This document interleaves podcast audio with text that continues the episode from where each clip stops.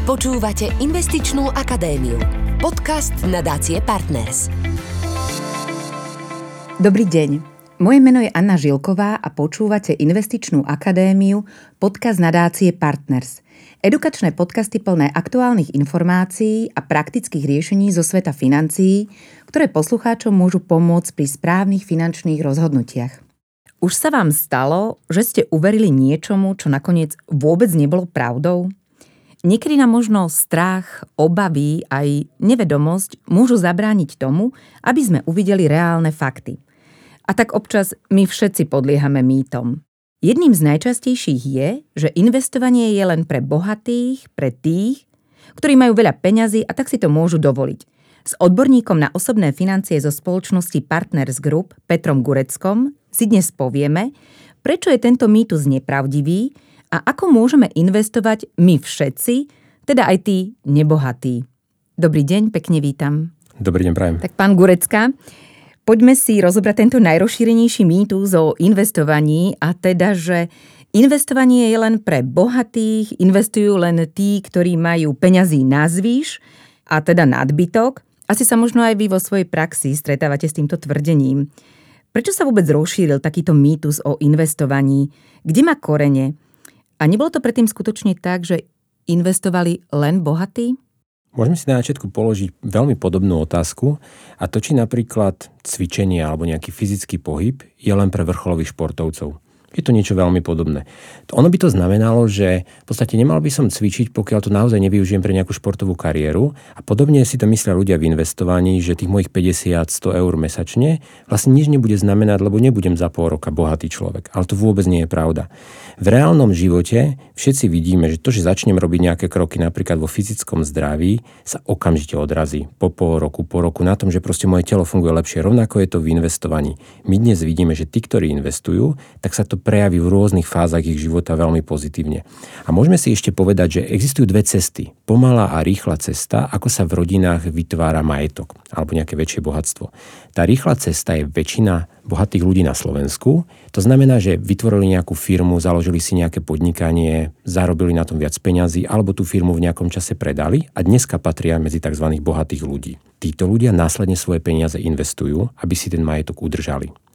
Na druhej strane pomalá cesta, čo je asi vhodná pre väčšinu z nás, väčšinu poslucháčov, znamená, že svoje peniaze investujem po dobu 20-30 rokov, musím sa s tým zmieriť, že to bude trvať dlhšie, bude to pomalé, ale budujem svoj majetok postupne a dlhodobo. To sú také dve základné cesty. Na to, čo ste hovorili o tom, že ako je to z minulosti. Totižto v minulosti investovali hlavne ľudia, ktorí mali informácie. Vôbec vedeli sa dostať k nejakým vhodným investíciám. Dnes to už vôbec neplatí vďaka internetu, vďaka technológiám. Tie informácie môžeme mať všetci. To znamená, máme rovnaký prístup k informáciám či už som bohatý, alebo možno nie. Len nedávno počas tohto leta ste realizovali prieskum, ktorý potvrdil, že až 38% ľudí si myslí, že investovanie je práve len pre tých bohatých alebo tých, ktorí ste spomínali s tými informáciami. Aké sú pre ľudí najväčšie zábrany, čo považujú za najväčšie prekážky, ktoré im bránia v investovaní? Áno, tá otázka, ak sa pozrieme na reálne dáta, a pozrieme sa na fakt, že len 14% ľudí na Slovensku investuje svoje peniaze, tak mohli by sme sa pýtať teda, kde je ten problém. A to je práve výsledok nášho prieskumu, kde nám z toho vyšlo, že 38% ľudí práve označilo ako dôvod to, že je to len pre bohatých.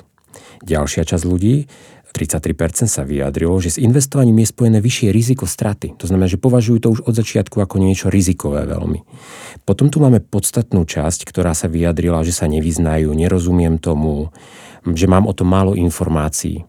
A v dnešnej dobe práve vidíme napríklad aj Národnú banku alebo rôzne štátne inštitúcie, ktoré sa snažia voči tomuto bojovať. To znamená tú finančnú gramotnosť posunúť dopredu, avšak na týchto číslach vidíme, že stále je tu veľká časť slovenskej populácie, kde bude tá nevedomosť alebo prílišný strach. Spomínali sme tie informácie, že nedostatok informácií, ale na Slovensku vlastne nemáme ani reálnu historickú skúsenosť s vytváraním majetku prostredníctvom investovania, keďže možno, že pred takými 20-30 rokmi asi len málo kto vedel niečo o investovaní. Aj to môže byť prekážka, že je pre nás možno, že ťažké uveriť niečomu, čo nemôžeme tak podchytiť. Nemáme tú skúsenosť s tým? Aj, že nemáme ten pozitívny príklad. Skúsme si predstaviť bežné stretnutie, nejaké rodinné stretnutie na Slovensku, kde sme sa stretli a um, bratranec mi práve povedal, že vyhorel mu dom. Zažil nejakú negatívnu skúsenosť, niečo sa stalo. Tak z našej skúsenosti vyplýva, že ešte v daný týždeň si celý zvyšok rodiny skontroluje, ako má nastavené poistenie nehnuteľnosti. To vám garantujem. Ak sa stane niečo zlé, nejaké nešťastie, v ten daný moment to začneme riešiť ako to teda mám riešené ja sám? A skúsme si možno predstaviť aj poslucháči, že koľkokrát sme zažili rodinné stretnutie, kde sa bratranec vyjadril tak, že celá rodina žije z nainvestovaných peňazí, že 30 rokov investovala vďaka s tým ziskom, dneska majú takú životnú úroveň, že možno, možno starý otec na dôchodku je dneska šťastný, že má vytvorenú rentu zo svojich 30-ročných úspor a zarobil ročne v priemere 9% na svojom akciovom portfóliu. Možno sa aj nad tým pousmejete, že také niečo by bolo skôr science fiction na Slovensku. Čiže nemáme tu ešte tú históriu, ako je to v zahraničí. No a druhá vec je, že my dneska vlastne vytvárame, aj tí posluchači, ktorí začnú investovať, tak patria medzi prvú generáciu investorov, ktorá prvýkrát zažije to, ak to naozaj zvládneme na nasledujúcich 20-30 rokov, že zažijeme ten výnos. A táto prvá generácia investorov zároveň bude mať vplyv aj na nasledujúce generácie, pretože časť z, tých, z tohto majetku sa zdedí, prejde na nasledujúcu generáciu. A to je to, čo vidíte vo Švajčiarsku, v Rakúsku, v Nemecku, kde tie rodinné majetky nepochádzajú z nejakých výher v lotérii alebo z podnikania, ale častokrát sa prenášajú z generácie na generáciu. A my to dnes vidíme, že táto prvá generácia vzniká aj na Slovensku. Investičná akadémia. Podcast nadácie Partners. Osobne sa napríklad ja najčastejšie stretávam vo svojom okolí s predstavou, že investovanie e, nás stojí strašne veľa peňazí a tie aj tak teraz nemám, tak neinvestujem. Ako sa máme na investovanie pozerať? Ako na zisk, alebo ako na ochranu svojich peňazí, ako na pomoc napríklad v aktuálnej situácii vysokej inflácie, alebo ako na svoju budúcnosť, aby sme možno vyvrátili tú predstavu, že investujú len bohatí, aby si znásobili už aj tak e, obrovské majetky. Začneme práve od tých bohatých. Ako chápu investovanie?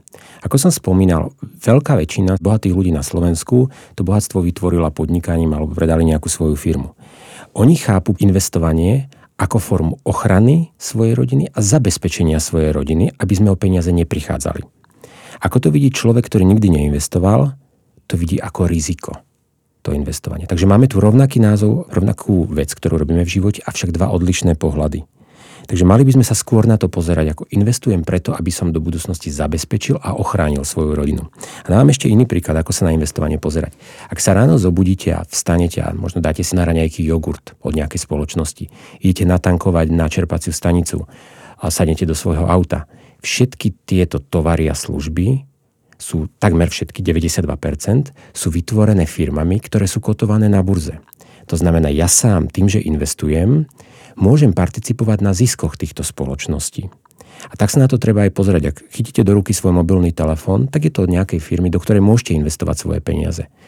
A ďalšia vec je, ak investujete napríklad do realít, čo je na Slovensku veľmi obľúbený nástroj, tak vlastne vy investujete do nejakej konkrétnej budovy, kde tí nájomcovia platia nájom, kde robia svoj biznis a vy len vďaka tomu, že ste sa pridali napríklad do tohto realitného fondu, od daného mesiaca máte právo participovať na tom výnose. Takže to, že ja investujem, tak vlastne sa spolupodielam na ziskoch spoločností, ktoré mne samému poskytujú a, moju životnú úroveň.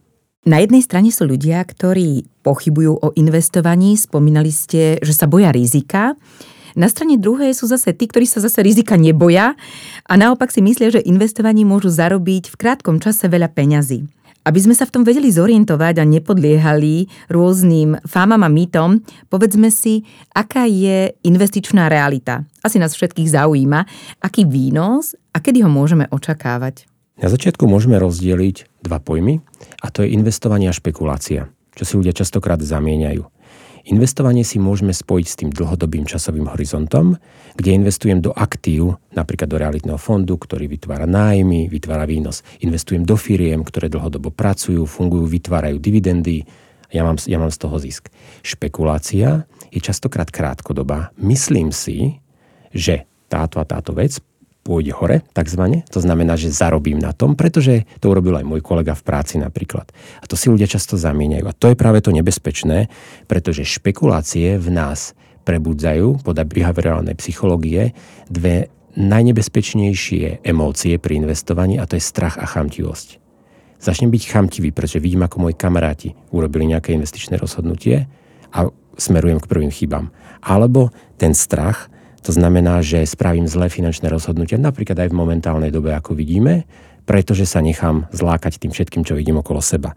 No a v dnešnej dobe sociálnych médií, alebo teda celého toho, to, čo sa na nás valí, rôznych tých informácií. Ja by som upozornil na základnú vec zo psychológie peňazí a to je syndrom preživších.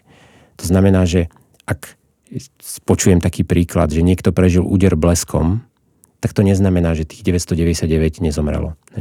Ak môj dedo fajčí od 14 rokov a v 92 zomrel na starobu, to neznamená, že fajčenie nie je škodlivé. A takto ale častokrát funguje, že vidím na internete jeden príklad jedného človeka, ako na nejakej investícii zarobil a myslím si, že to je všeobecne platné a to môžem použiť.